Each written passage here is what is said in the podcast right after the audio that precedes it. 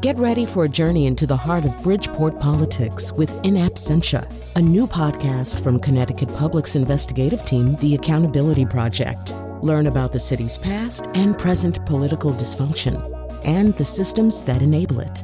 Tune in wherever you get your podcasts. Funding provided by Joe Zimmel and Valerie Friedman.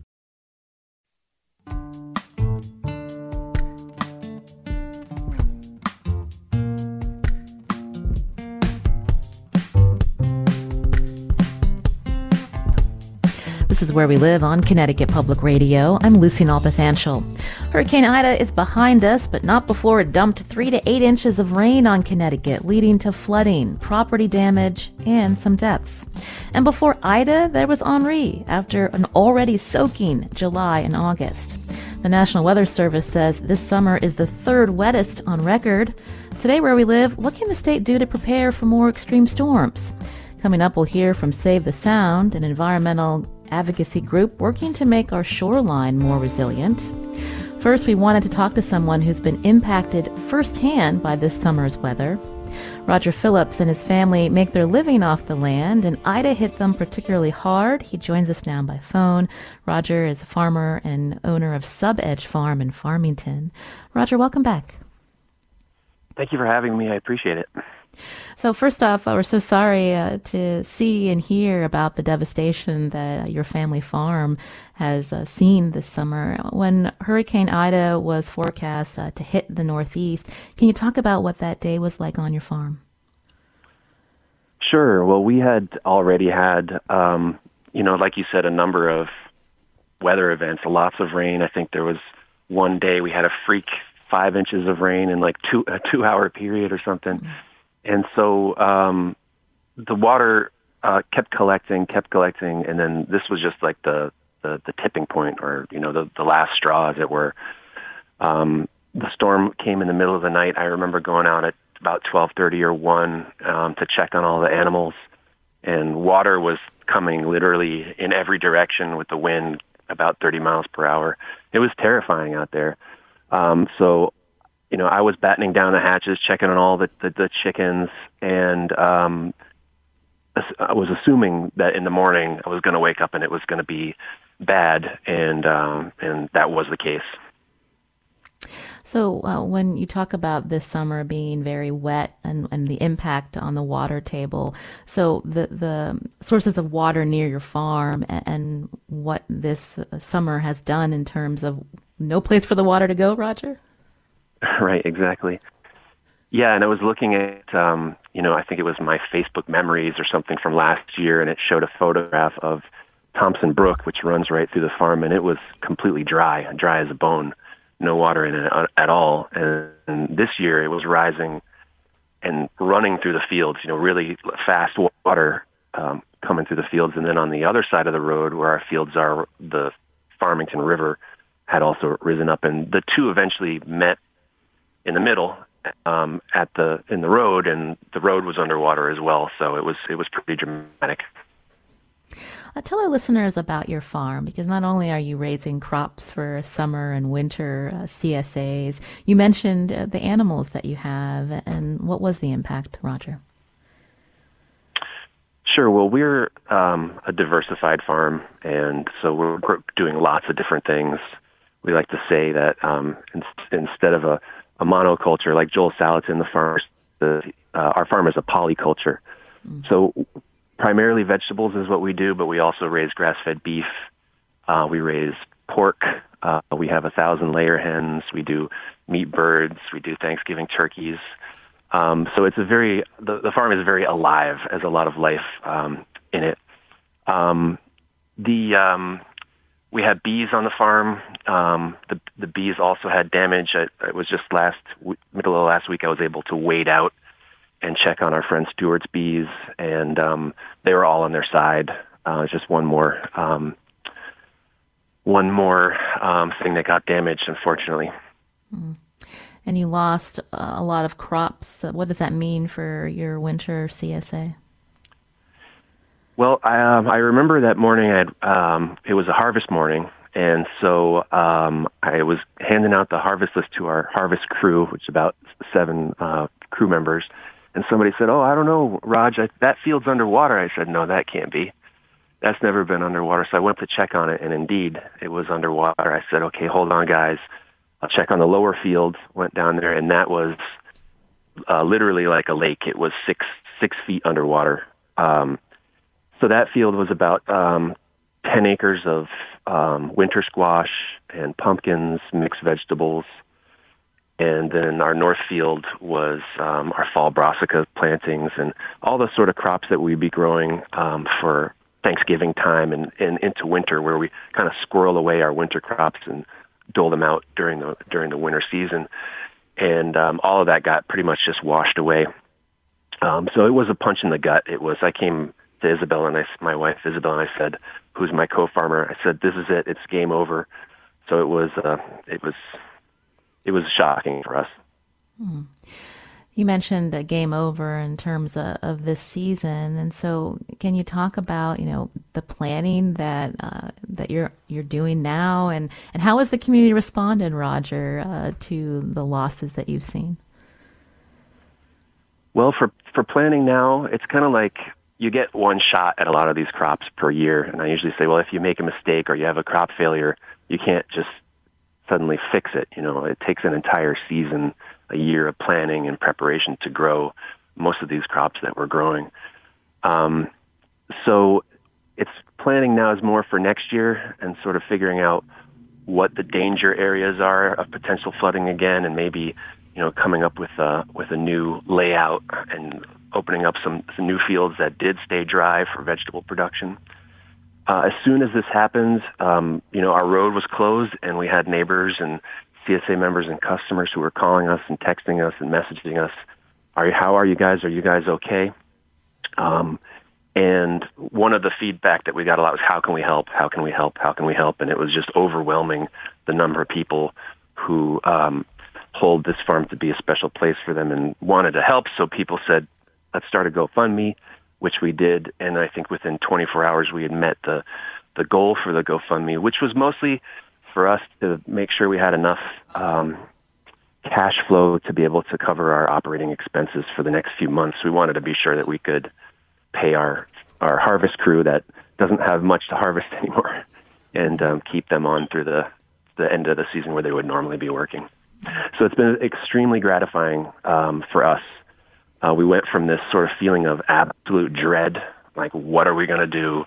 What are we going to tell our CSA members? What are we going to tell our customers? How are we going to pay the bills? To it's okay. Everybody's got our back. We've got this, and we're going to keep farming. We're going to be here next year. There's no problem. So it's it's been a good a good ending. You're hearing Roger Phillips here on Where We Live. He's a co farmer and owner of Sub Edge Farm in Farmington as we talk about this uh, weather over the last uh, few months and the impact uh, on people like uh, local farmers, like Roger and his family. You can join us as well, 888 720 9677, or find us on Facebook and Twitter at Where We Live. So, Roger, it sounds like you're optimistic for the future, but it's still a lot of work and it, it, it shows that there's a lot of risk involved with farming. There's just some things you can't control. Yeah, that's true, and sometimes that's that's good. Sometimes that's kind of a nice feeling that you that you know we we do rely on on nature, and um, sometimes we just have to let go.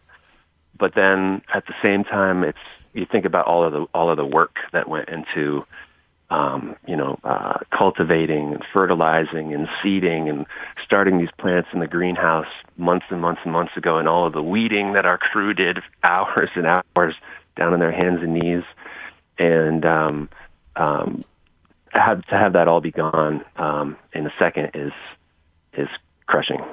Mm. Uh, joining us now on Zoom is Greta Moran. She's a civil, a senior reporter at Civil Eats, rather. Civil Eats, is a nonprofit online news site that's focused on the American food system. Greta, welcome to our show. Thank you so much. So we're listening to Connecticut farmer uh, Roger Phillips talking about just the impact of this season. We know in Connecticut we've had some recent droughts, and so can you talk about when we think about farming across our country and and what farmers are up against? Yeah, so I think um, climate change has uh, enormous impacts on um, farming on a fundamental level. Um, the climate climate change is making the world just less able to sustain all of life, including plant life. Um, so, you know, not only are farmers up against rising temperatures, but also um, climate change is affecting nutrient levels in crops. It's affecting the timing of when plants flower. Um, it's affecting insect and animal populations and the availability of water. Um, and then it's intensifying extreme weather events. So um, there's more prolonged periods of drought. There's erratic and extreme rainfall patterns, as um, Roger Phillips experienced. There's more intense hurricanes and more intense wildfires. Um, and all of this really impacts agriculture, which is so dependent on a stable climate.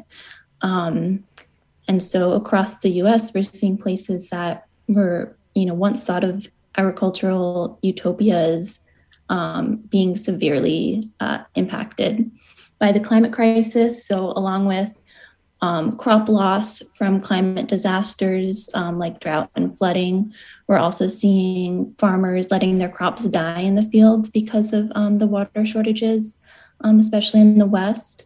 Um, and so um, it's, it's, it's interesting too how different the impacts are. So in Connecticut, you're seeing these more extreme and erratic rainfall events um, this summer, but then on the other side of the country, um, there's a severe water shortage um, in the groundwater levels um, and in the, the surface water levels.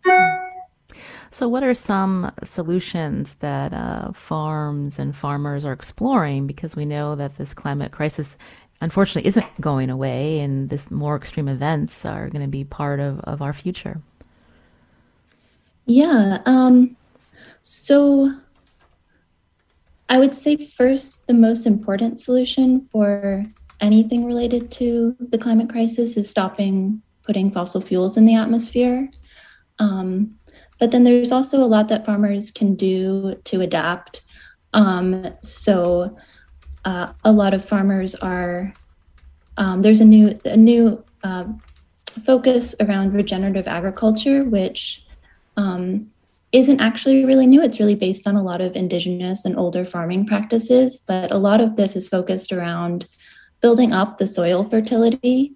Um, so if you have really healthy soil, it can be better able to absorb um, water and sort of act like a sponge in the case of extreme rainfall events. And then um, if there's not a lot of water, then you also get those sponge like benefits um, where it can absorb the very little water that falls from the sky. Um, so that's uh, that's a really key solution is building up the soil health so it can function sort of like a buffer to these um, extreme weather events.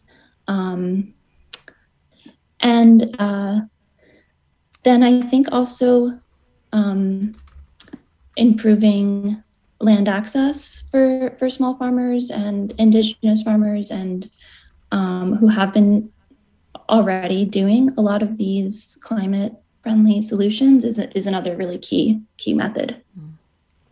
Roger Phillips is still with us from Sub-Edge Farm in Farmington. Uh, Roger, uh, you've been farming for many years, and so as you're seeing uh, the uh, conditions fluctuate from year to year, can you talk about some of the uh, the approaches that your farm is taking uh, to adapt? Sure. Yeah, I would say um, one of the things that's most noticeable is the is the kind of extremes that we're talking about. And like I mentioned, how last year we had a this in, in, intense drought. I was remember looking at the drought map, and you know you have a sort of orange and and green on the outside, and then you know red is more intense. And for for our farm on the map, it was like the red spot, of course. Um, so we went from that to to being underwater, and that's what makes it challenging. Is how do you prepare for one or the other, two extremes in both ways. So last year after our drought, we said, okay, we've got to be ready for this again next year. So we spent, you know, uh, ten thousand dollars on a new well and uh, ten thousand dollars on uh, a whole bunch of hoses and attachments for irrigation, et cetera, et cetera, et cetera. And of course, this year we we didn't use it, and most of it was on, underwater. um, at one point. Um, so it's it's a challenge to be able to um, to to think this way. Um, we're really looking at, like I said before, sort of remapping the farm and and um, figuring out where this water is coming from, where are the the safer areas.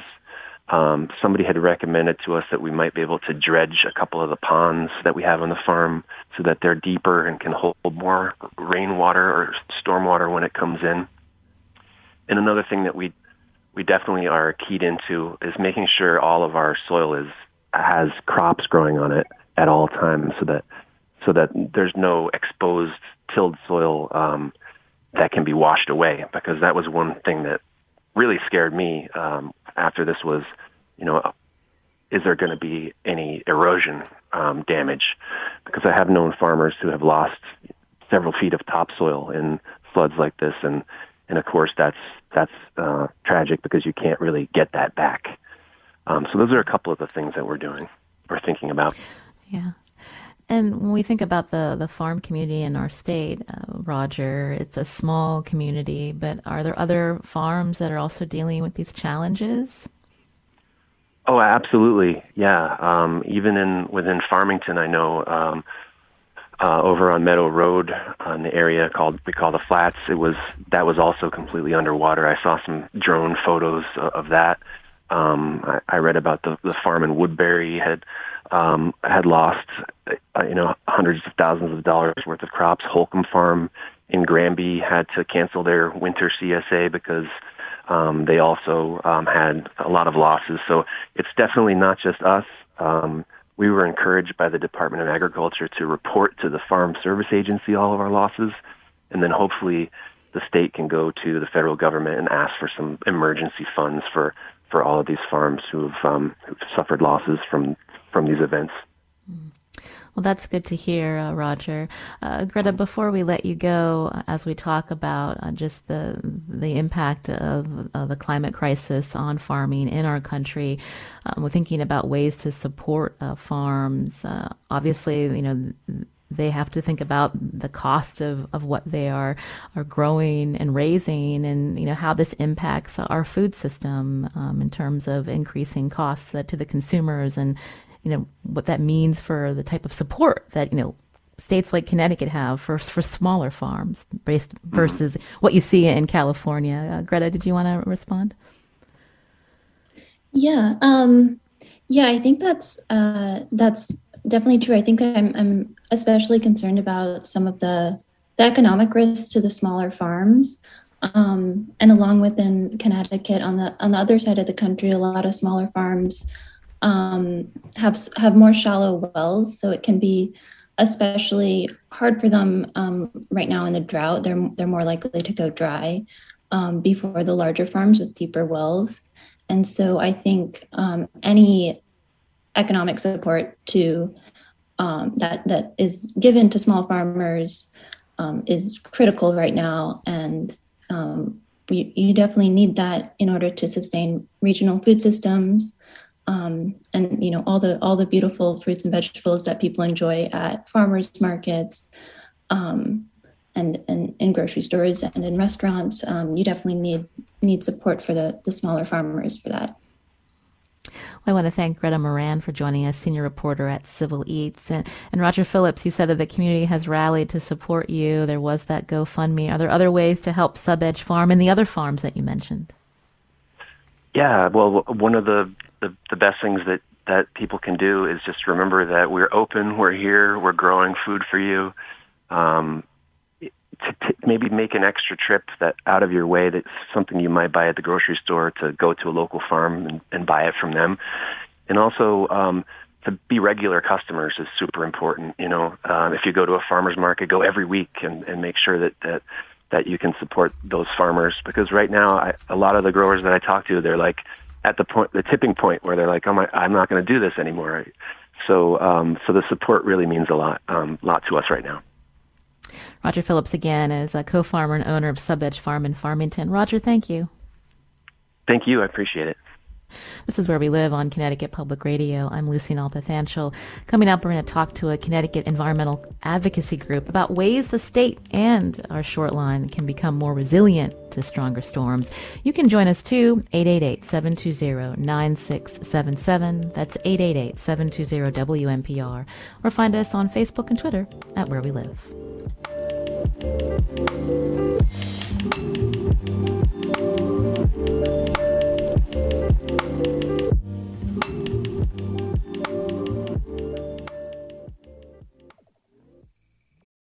Support for this podcast comes from Hartford Healthcare.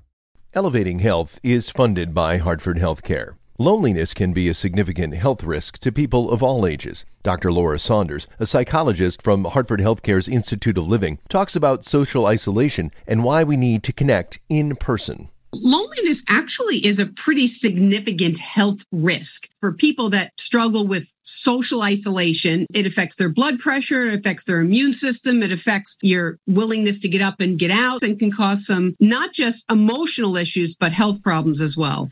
You're not alone. Dr. Saunders explains how important it is for us to look to others and get out of our comfort zone. I like to talk about social isolation as not just that individual's problem, but it's a community problem or it's a family problem. We need to connect with others. We can take space at times as well, but we need to step out of our comfort zone and do things to connect with other people. It's life saving. For more information, go to ctpublic.org slash elevating health.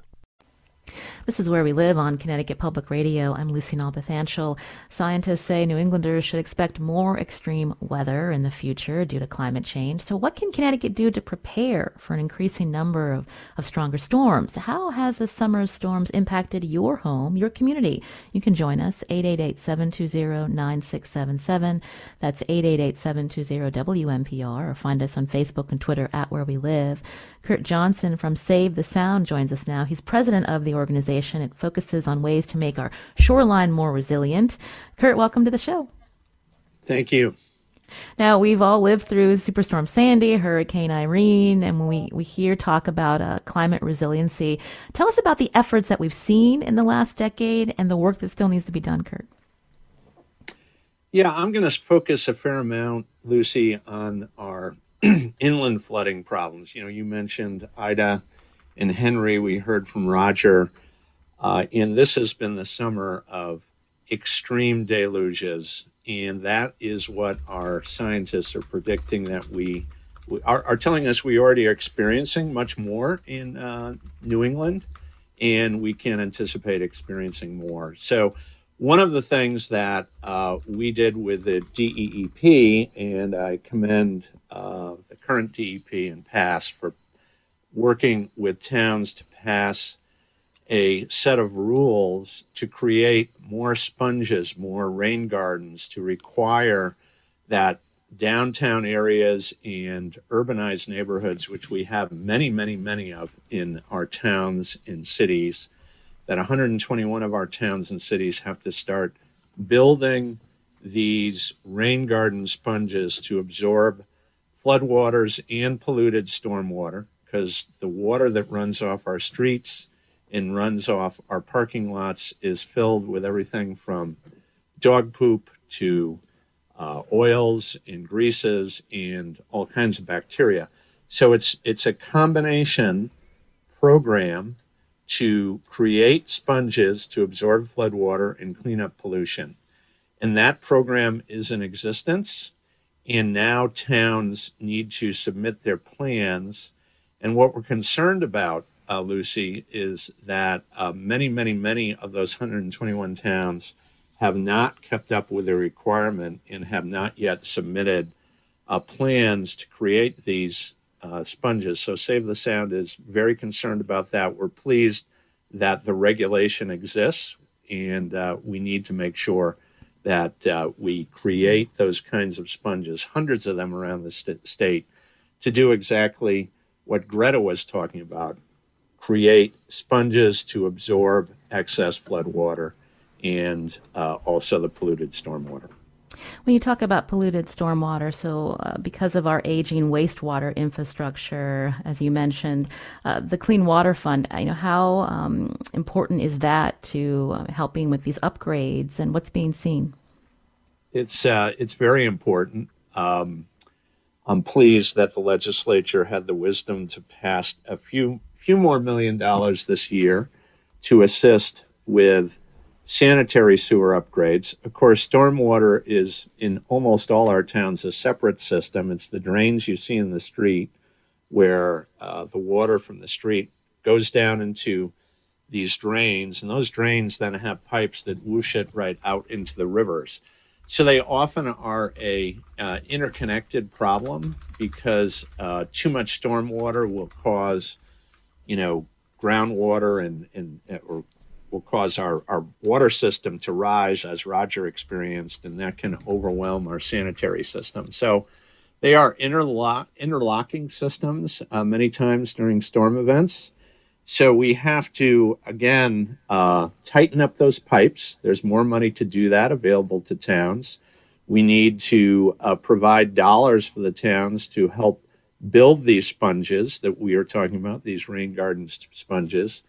And I'm pleased that the legislature passed $25 million to help with flood resiliency in the state this year. Mm. Uh, oh, and we yeah, and Curt, ahead. I just wanted to say, uh, Anthony tweeted that uh, they recently held a green infrastructure meetup in Hartford, and he's got a big question of why the Metropolitan District has zero ground level green infrastructure in its $2 billion long term plan.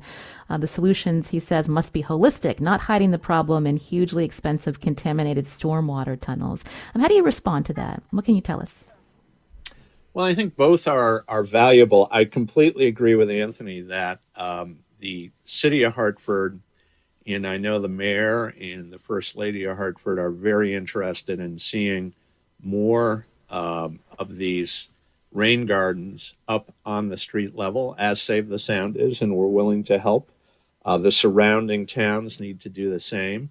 And I'll also say that the uh, tunnel, while I agree is very expensive, it is basically the idea that you could capture and store a lot of storm water during a flood or during an extreme rain event, and then slowly bleed it and send it off into the sewage treatment plant to be treated.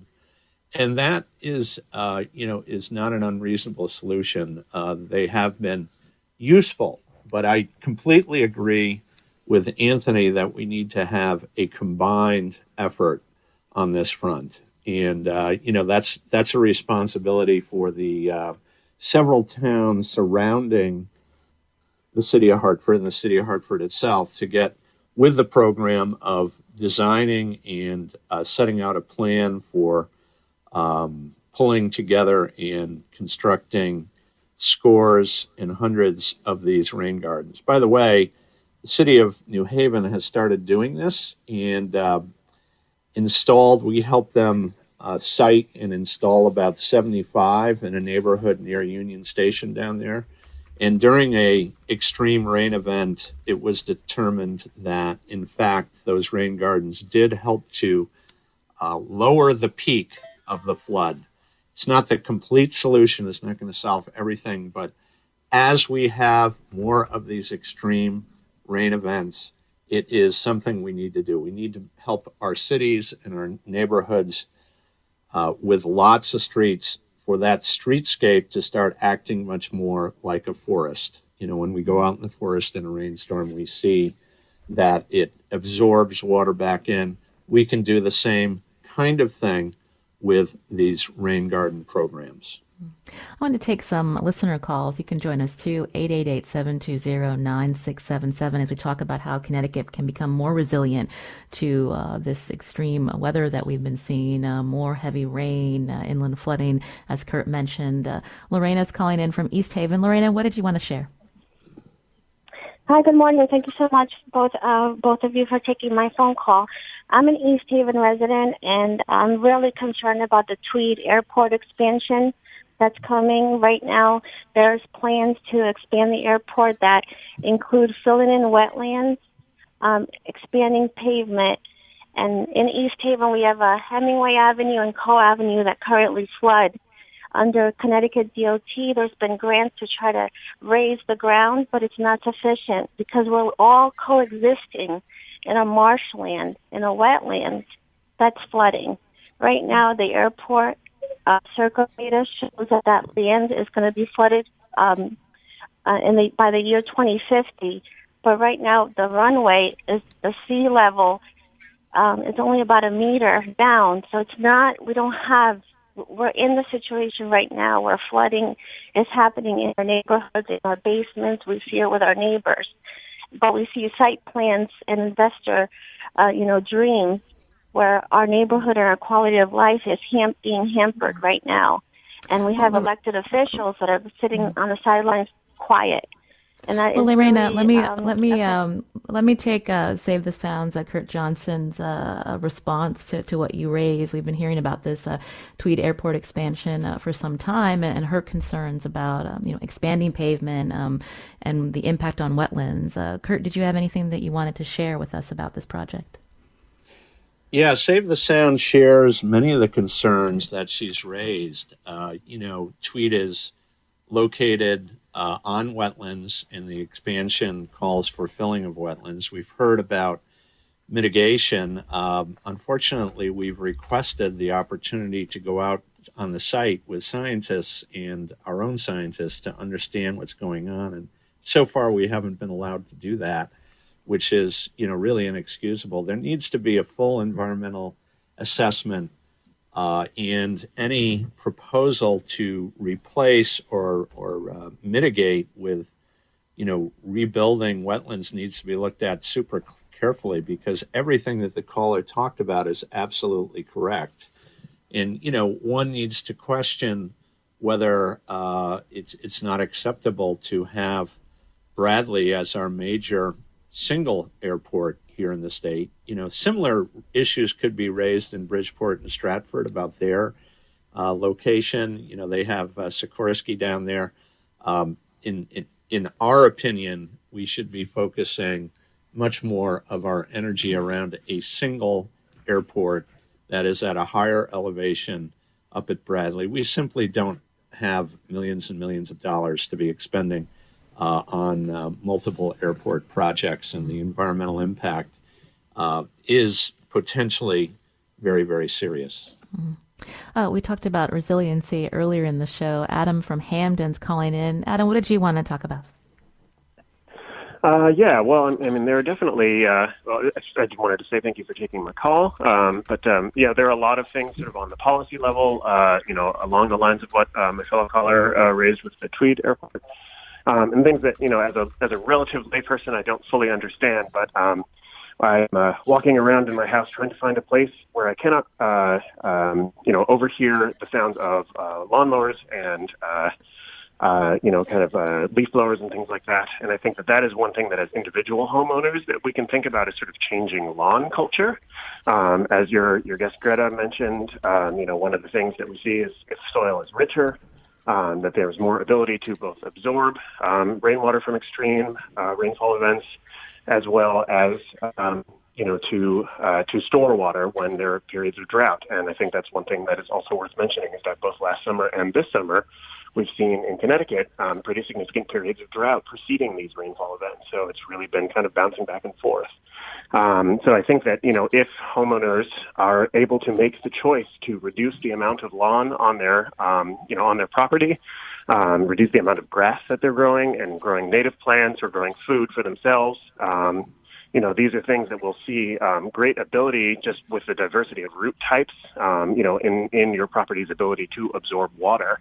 Um, and we have been lucky enough to not have any significant um, impacts here um, as a result. Uh, you know, but uh, some of our neighbors have not been so lucky. But um, as a result of some of the extreme rainfall events, you know, thanks to things like the peach tree and um, you know a lot of our native shrubs and things like that, we've been able to absorb a fair amount of that water, um, which has been you know on a fairly small uh, property of 0.15 acres. So um, you know, I think if people are able to uh, to reconsider their relationship to lawns as individual homeowners, that's one significant thing that will really help with the biodiversity, really help with um, rainfall resiliency, um, and I think will make a difference in terms of you know kind of the overall um, food security too. Because I think if people are able to grow even a quarter of their own food on their their uh, lawns, then we won't be as affected um, by the unfortunate losses that affected um, your guest Roger at his farm. Thank you. Well, thank you, Adam, uh, for for sharing those comments with us here on Where We Live.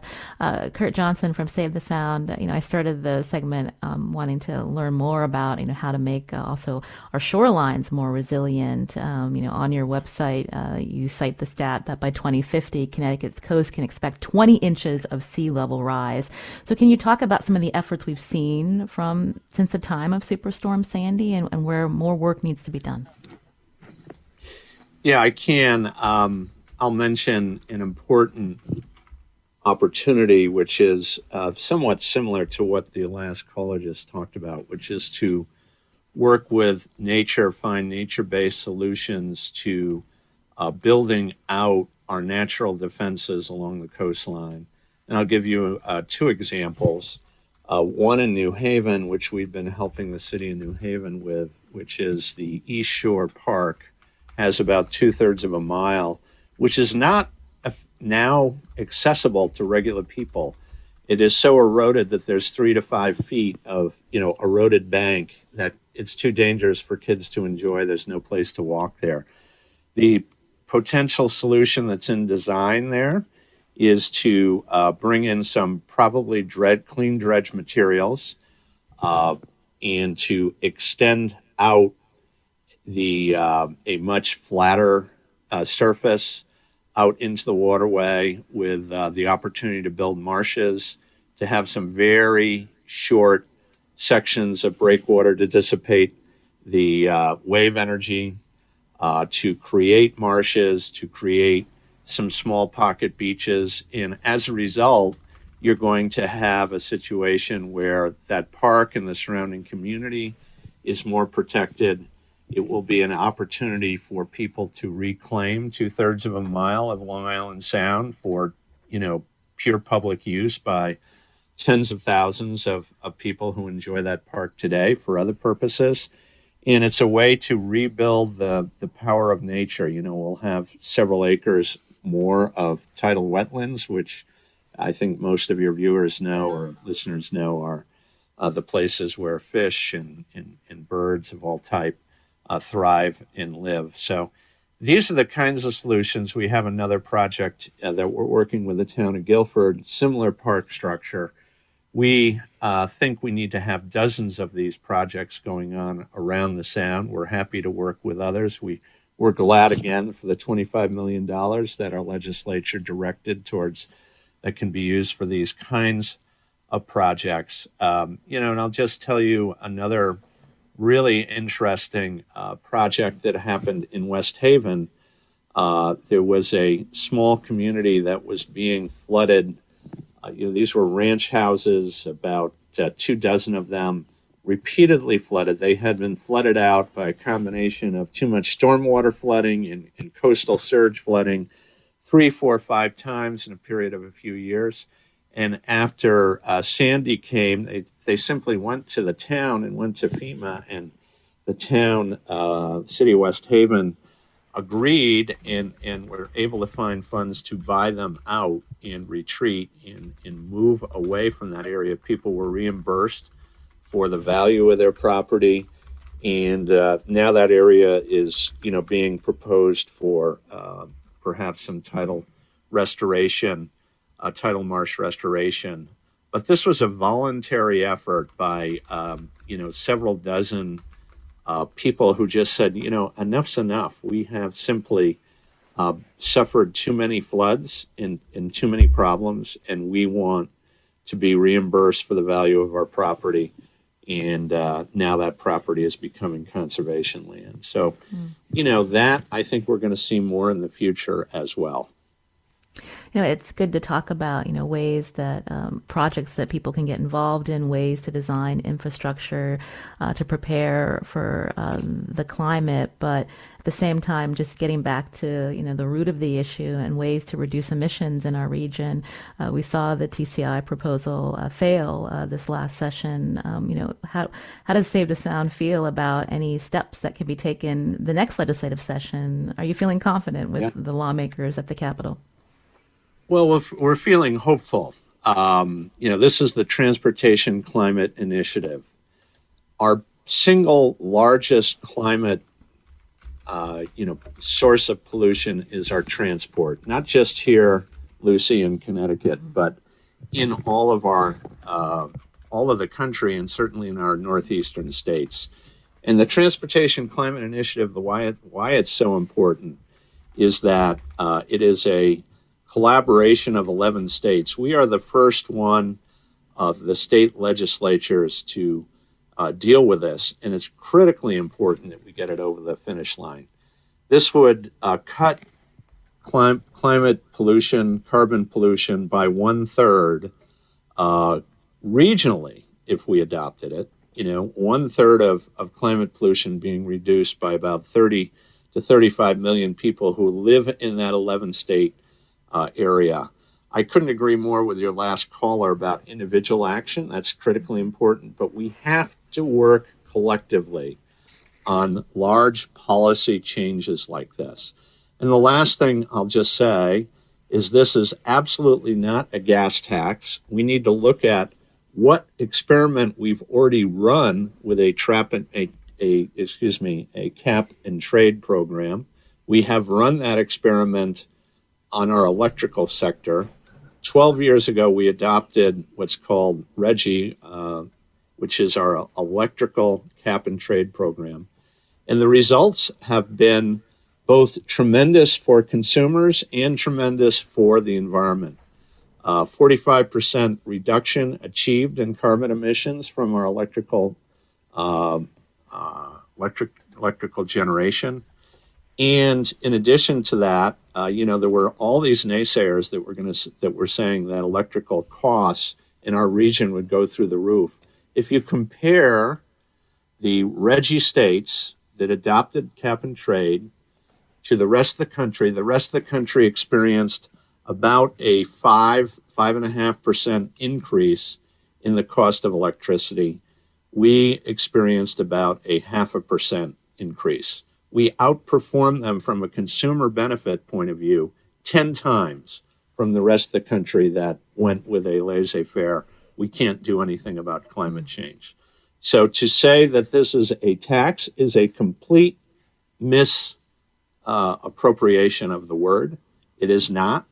And again, the one experiment we tried with cap and trade, uh, it resulted in our consumers benefiting much more than the rest of the country. Well, Curt Johnson, president of Save the Sound, we'll, we'll wait to see what happens with TCI uh, when the legislature uh, reconvenes. But we appreciate your t- time today here on Where We Live. Thank you so much. Appreciate it.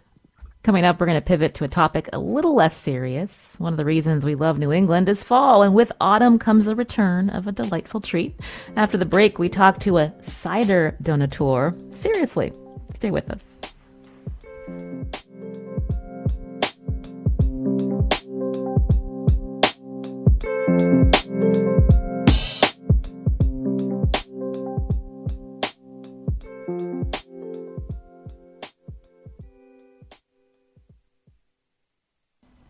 This is Where We Live on Connecticut Public Radio. I'm Lucy Nalpathanchel. Fall officially starts next week, and for some that means grabbing everything pumpkin spiced off the shelves.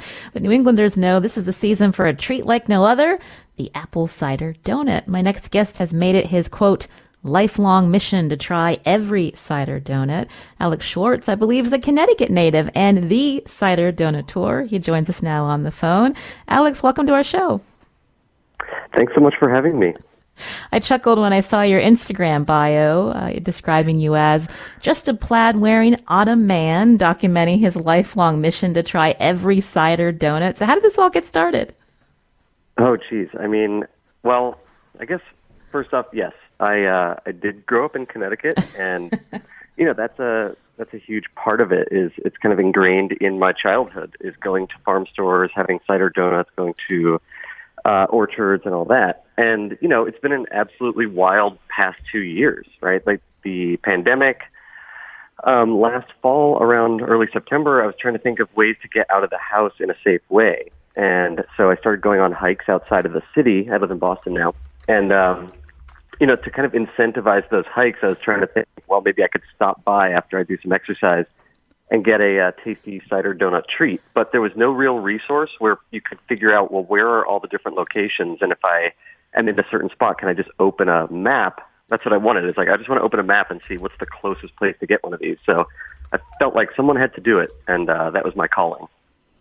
That's right. So you have a, cider donut map, looking around New England as a best a best farm store as places to go for a perfect cider donut. So tell us what qualifies um, that would make you say this is a place to, to go to. This is the donut that you need in your life. Oh, geez. I mean, so um, you've got a distinction between kind of uh, you could go to Stew Leonard's and you could get a box of cider donuts, but they're not being made fresh and hot in front of you. And so the map was um, intended to essentially be a list of locations where you could go where they're actually making the donuts directly in front of you, hot and fresh. And I think that's actually one of the big criterias for me when I'm rating is um, are you, you know, like when you open the bag of the donuts, is steam coming out, and can you, you know, just experiencing the hot donut is far and away the best um, way to experience it. And sugar or no sugar? Um, it's a complicated one. You know, like you've got the argument of you've got the regular granulated sugar, you've got the cinnamon sugar, and then you've got kind of the plain. I prefer the plain if the farm store is doing it right, where there's kind of a natural sweetness from the cider that's in the batter emerging. So I think that there's a good way to do that, but um, I would never say no to a, a sugared one. Now I'm going to ignore that you said you live in Boston now, since you are a Connecticut native. But can you maybe I'll put you on the spot? What are some places in Connecticut that people should check out for the the perfect cider donut? Oh man. Okay, so I know that uh, Lyman uh, Orchards in Middlefield they are well known for having um, fantastic cider donuts. I grew up near Blue Jay Orchards uh, in Bethel, and so we went there all the time, and I have fond memories of their cider donuts. Um, and then two others, again, because this is, um, I get lots of comments from people on the internet, uh, kind of like fervently recommending their favorite spot. Um, I've heard a lot of Rogers Orchards in Southington, and also Hogan's Cider Mill. Um, someone sent me a photo of Hogan's. They have this drunken cider, which is basically like a cup of cold cider topped with a lid, but the lid is actually a cider donut. so it's kind of, um, you know, what will they come up with next? Wow, that sounds like a, a where we live uh, field trip. Uh, producer Tess Terrible. Let's uh, make sure we write that one down uh, before we let you go, Alex. So, how many sites are on your map now? How many donuts have you uh, tried? well, there's over 200 um, farm stores on the map, so it really does achieve its goal of like wherever you are, you could just open it and say, "Hey, is there a cider donut place within you know 10 or 15 minutes of me. Um, I've gone to so I started it last year. Obviously, the season is early this year. In last season, I went to 30 different orchards, um, and you know that was that was a ton of fun. Uh, one day, I did kind of overdo it. Um, I was driving, and I said any place that had a sign that said cider donuts, I will definitely try one. Um, and I ended up eating six different donuts that day.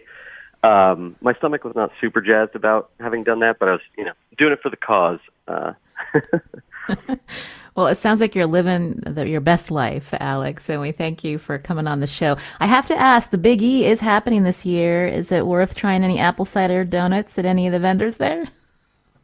I actually remember um, trying my first cider donut at the Big E. Um, and I think it was one of the mini cider donuts that someone has a cart where they set it up and that was fantastic. I think that's where I where I fell in love. So, highly recommend it.